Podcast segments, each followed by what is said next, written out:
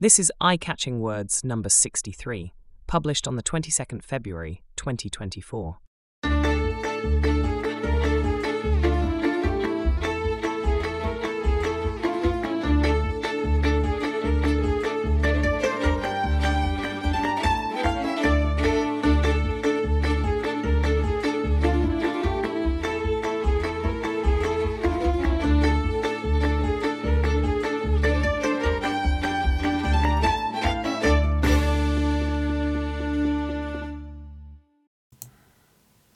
I seem to be on a roll when it comes to predictions. Last week I made a case for getting rid of Trident. This bothered Grant Shapps, Defence Minister, so much that he went up to Scotland to watch a test firing of Britain's most expensive American import. For the second time in recent years, it all went terribly wrong, and the missile had to be destroyed in flight. Oops. I also noted that when it comes to Gaza, we've become hooked on semantics in the face of tragedy quote unquote. Lo and behold, the whole thing blew up this week with procedural and personal mudslinging in Parliament, obscuring the real need for action. Tim Shipman from The Times tweeted that I love Parliament, debate is important, but the amount of hot air being produced today on a motion stroke amendments which will make literally no difference to any of the people in Gaza or Israel is quite staggering, staggeringly pointless and evidence of disturbing levels of self regard. Case proven. 2024 is undoubtedly a nexus point in history from the perspective of both Gaza and the Ukraine. But it is also a time when we have to decide whether there is such a thing as international rules based order, or at least the aspiration to try and create and maintain one. It's a time when we have to determine whether the future is about quasi autocratic regimes or something different. Democracy no longer cuts the mustard, as it is too easily corrupted and even discarded. Putin, Trump, Orbán, Modi, and others have all used it as a vehicle for their own psychopathic aspirations, packing the polls with populist tropes that enable them to get what they want. This week saw the Ukraine having to concede ground to the Russians, in no small part due to the failure by America to provide military support. Gaza reached a tipping point, with a crescendo of demand for a ceasefire by even those who had shied away from it up until now. Putin's great bugbear, Alex Navalny, died mysteriously in prison and was undoubtedly either murdered or died as a result of the daily regime he was being subjected to. Not only was it not a good week, it was one that leaves us ever closer to failure as a global order. This is what 2024 is about. Around the world, it is right wingers who are trying to manipulate reality. The theme continued this week when Liz Truss addressed a far right forum in America and shared a platform with the likes of Trump, Steve Bannon, and Nigel Farage. Her main cry of woe was that she had been thwarted by Britain's very own version of the deep state, and that it was now impossible to govern the country in the name of ordinary people because it was being run by technocrats bureaucrats, and cricket bats. Okay, maybe not the last of those, but as her whole thesis is nonsensical, there is no harm in throwing it in. Any woman whose leadership tenure was measured in lettuces cannot be taken seriously. What Truss does not understand is that the reason we have rules and bureaucracies is to stop people like her from acting like Caligula on steroids. What she calls a conspiracy is actually no more than a set of safeguards, and what she calls the deep state is actually people coming together to stop things from going off the rails. But toys out of the pram Truss can't understand what the rest of us all knew, namely that she was a joke that turned bad and put the country into ruinous meltdown. And the indispensable fact is that both here and in America, if there was such a thing as a deep state, it would have stopped the likes of her and Trump getting into power. The very fact of her making it to Downing Street shows that there was no conspiracy, and the fact that she was removed by her own party is proof that it is politics, not bureaucracy or technocracy, that is the real danger to ordinary people's lives. I was fascinated to see that the BT Tower is to be turned into a hotel, but not particularly saddened. In fact, maybe more people will get to see it as a result. It is a 1960s icon on the landscape of London and will remain so whatever its use.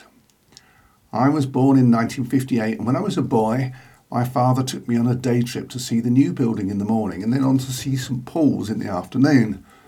I think he thought it would be a good contrast of old and new. Not long afterwards, it was featured in the Doctor Who four part series The War Machines. The script team couldn't resist the idea of putting a mad computer bent on global domination into the new building, which just goes to show that AI takeover is not a new theme. As schoolboys, a group of us made a pilgrimage to see it in the early 1970s using our red bus rovers, which gave us unlimited travel in London buses for 25 pence. Fast forward 35 years, and I was leading a major IT project for the NHS. And at its completion, we were, to my great delight, invited for speeches and a buffet lunch in what was now known as BT Tower. And yes, they did turn on the revolving restaurant. I not only got some spectacular photographs, I also got the video going up in the very fast lift. I think they said it was the fastest in Europe. Collecting my soulmate from Heathrow at 6am on Monday morning was an interesting experience. Firstly, there were lots of people in the international arrivals section wearing jackets with ISS written across the back, which I assumed meant that they had recently arrived from the International Space Station. I never knew they operated out of Gatwick. Then it turned out that ISS are a company who provide cleaning and sanitation support to aircraft terminals, amongst other things. They are, however, very coy about what their initials stand for, or at least I couldn't find out from going through their website. They have obviously gone way beyond the acronym since they were founded, and ISS probably stands for something they now consider embarrassing. Then a young couple came through the doors pulling a canoe. This is no joke, or at least no exaggeration. The bagged item must have been four metres long. The woman looked frantic, and the man looked sheepish, as if he knew that normal people don't have so much baggage with them, or if they do, they are rich enough to pay other people to deal with it. Maybe that was his dilemma. He wanted to be an international canoeist, but he couldn't quite afford the lifestyle. Or rather, he could afford the life, but not the style. Should have stuck to skiing, much less awkward. There was a large family group standing in front of me with welcome home balloons, four generations of adults and children, and a large cockapoo. When their loved ones came through the barriers, it all went crazy, and I managed to sneak in and out of the melee and grab a couple of hugs from strangers without anyone noticing. Okay, that's a lie, but it was crazy. The dog, in particular, jumped through the air and landed in the arms of a man who then carried him around the arrivals lounge like he was Hugh Grant with Martine McCutcheon in the closing scenes of Love Actually. You know the one I mean. Not only does the British Prime Minister come through the same passport controls as every other long haul Tom, Dick, and Harriet, his security team look on oblivious, whilst a woman in a red coat rushes out of the crowd and jumps on him. Do your job, guys, or at least pretend to look a bit worried. My soulmate did come running through the barriers with her hand luggage, Yes, she went to Australia with one small bag. And although I am no Hugh Grant, she did leap at me with a huge beaming smile and so much love in her eyes that she too should have had a bag the size of a canoe to put it in. The Frank Auerbach exhibition opened this last week at the Courtauld Gallery to much acclaim. So on Wednesday, I duly made my way up to Somerset House to take a look. The technique and the artist's story are both fascinating and unlike anything I've seen before. A Holocaust survivor of the Kindertransport generation, Auerbach lost all his family in the Holocaust. If his portraits, as seen in this exhibition, are stark and scary, that is therefore to be expected. There's also a depth and surprising positivity to them. Auerbach's technique with these portraits was to strip away areas of black charcoal from a canvas with a rubber. So, in some ways, you sense the catharsis that goes with taking away as opposed to putting on materials to a work of art. In some ways, it is more akin to sculpture. And if you look closely, many of them you can see raised areas, ridges, and what could be taken for landscape features. Topography meets therapy. The exhibition is small but punches above its weight in terms of impact. Definitely one to catch if you can. It is on until the 27th of May.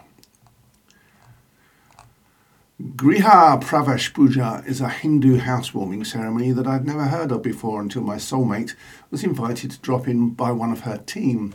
She came home with a collection of leaves and fruit and jasmine blossom, which now sits in our kitchen. According to Vastu Shastra, the traditional Hindu system of architecture based on ancient wisdom, a house is made up of five elements the sun, earth, water, fire, and wind. The proper alignment of these elements in a house brings happiness, good health, and prosperity. I started reading up on this and it's fascinating. Like Feng Shui, there is a very deeply rooted set of traditions which are linked to other practices such as astrology and religious belief. Apparently, we are in big trouble having a black front door, which explains a lot. It's sensible if you think about it. A black front door more or less says to visitors, Abandon hope, all ye who enter here. Not exactly welcoming. I shall now make it a priority to do something about ours, although I'm not sure whether to paint it, decorate it, or replace it. There is much wisdom in Vastu Shastra. I particularly like the emphasis on keeping down the clutter and having a meditation space free of electronics. I was pleased on consulting Google Maps to find that our east facing living room is a positive thing. And it is true that in the mornings when it is sunny throughout the year, the room does bask in a wonderfully warm glow that fits with the idea of positive energy. You can be dismissive of concepts such as these but the older I get, the more receptive I am to what lies below the surface of language and tradition. My soulmate bringing back leaves and fruit from someone who was moving into a new house felt like a gift and made me think about our own home. And the jasmine smelt gorgeous. The two Daves went head to head on Alexa this week. I looked across the kitchen at the screen and saw she was inviting us to choose between two iconic Daves Attenborough and Tennant. This seems to be a thing of hers at the moment, inviting us to choose through nonsense polls. But why would anyone choose between them? Is this one of those games where we have to decide who gets thrown out of a balloon?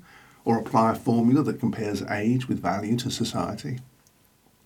I also thought it was unfair to have just two choices.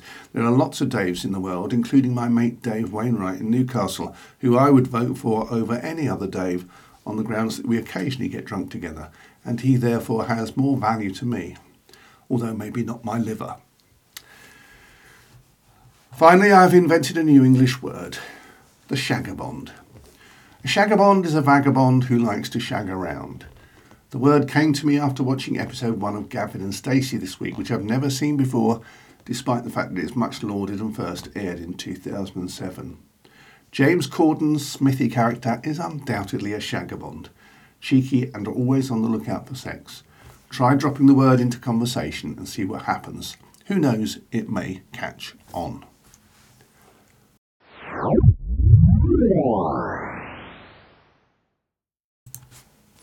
I am an avid Guardian digital subscriber and reader. I have an insatiable desire for knowledge and I need to know what's going on in the world, irrespective of whether it affects me.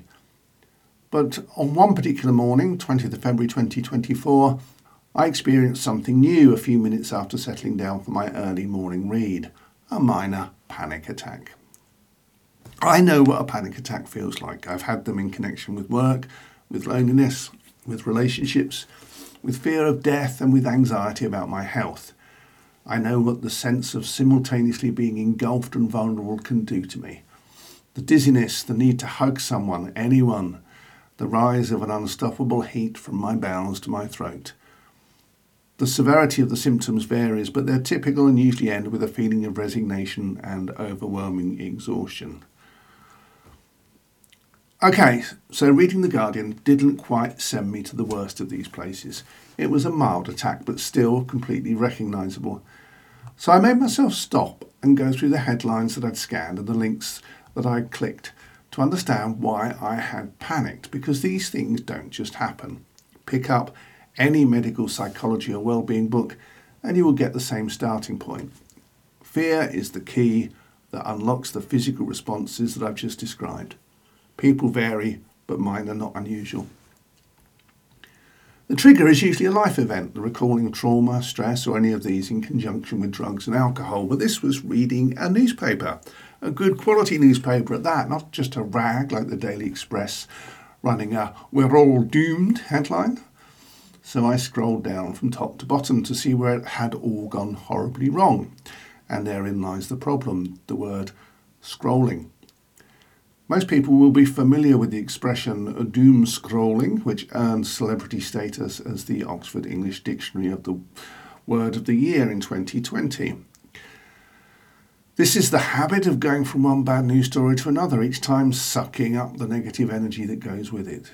You accumulate this negative energy and it discharges itself eventually in some form of action or feeling.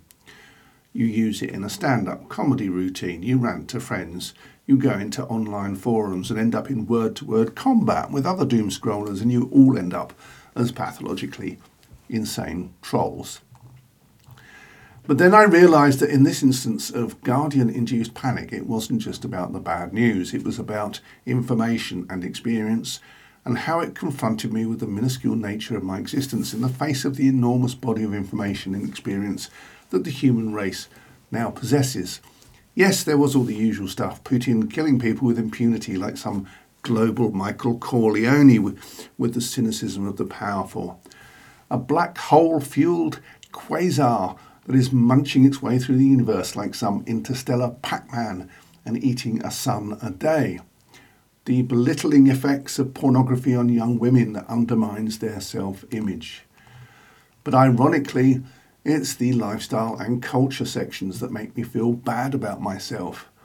There is so much going on in the world, so many people doing incredible things, so many clever books that all seem to be more absurdly brilliant than those from the previous week. So many fantastic films and television programs, so many stunning photographs from across the world. All this clever shit washes over me and leaves me feeling inadequate. What on earth can I do apart from having a panic attack? It's as if the world is one big, elegant Oscar ceremony, and I've turned up with a forged ticket, wearing Primark shorts and an old t shirt. It is in inadequacy induced panic, which is surely the sign of a deflated ego. It is the immune response of an old man living in an age when some 11 year old has got several hundred thousand listeners for their podcasts on urban beekeeping. I am jealous of everyone and everything. I have nothing to offer. I am the complete opposite of Zaphod Beeblebrox in The Hitchhiker's Guide to the Galaxy, who shrugged off and paid back attempts to intimidate him by confronting him with how tiny he was compared to the universe. I have dwindled. My later life, to steal a line from Ted Hughes' poem Full Moon and Little Frida, feels like a cool, small evening shrunk to a dog bark and the clank of a bucket. It is perhaps unsurprising that this should hit me a few weeks after my retirement. I have barely stopped in this time and I've even complained of the lack of downtime in my life. But I don't have the long skirts of meaningful employment to hide behind anymore. They have swished away and left me standing there at the Oscars in my pound shop pose. And everyone can see that I am, to quote the Silicon Life form in episode 18 of Star Trek The Next Generation, just another ugly bag of mostly water on a planet of 8.09234238 billion of them as of today's date. Joking aside, this is the real crux of getting older, staying relevant. But it's here that you have a choice of perspectives. The first is to ask how much you can lead a self contained life, find pleasure in your own company, and not worry about anything beyond your personal boundaries. Some people are very good at this. They have no qualms about living in a small world of their own, particularly if their life has been a long and busy one, devoted at least in large part to the service of others, which mine has. Then there are friends and family, most of whom value us far more than we realise, and who don't care what goes on beyond the boundaries of our immediate circles. The old BBC TV series Last of the Summer Wine, which ran for nearly 40 years, nailed this nicely because it was generally age positive in its outlook and saw old age as something to be enjoyed. The writer, Roy Clarke, proposed that the men should be left free to roam like adolescents in the prime of their lives, unfettered and uninhibited. And as we know, adolescence does not worry about meaning. It is enough to laugh and be loved without a care for the future. So don't do what I did and panic when you read The Guardian and feel both overwhelmed and inadequate. The world has quite a few great and clever people producing wonderful things, but few of us get to join their ranks. And it is not our job to either solve or worry about the world's big problems, other than we can do our bit on a daily basis to lead a good life and inspire others to do the same. As one Hebrew prayer book wisely says, the day is short, the task is great. It is not your duty to finish the work, but neither are you free to neglect it. I, for one, am going to get out there and enjoy it, document it for my own pleasure, own it, and not compare myself to others greater than me, and certainly not worry about what happens next. And on that note, have a great week and see you next time. The weekly eye catching words podcast is assembled using Day One journaling software. Recording and production is done in Hindenburg Pro, and AI voices are by Revoicer. Sound effects are by Soundstripe. To see the written version of this podcast and to view sound clips and additional material, go to www.eyecatchingwords.blog.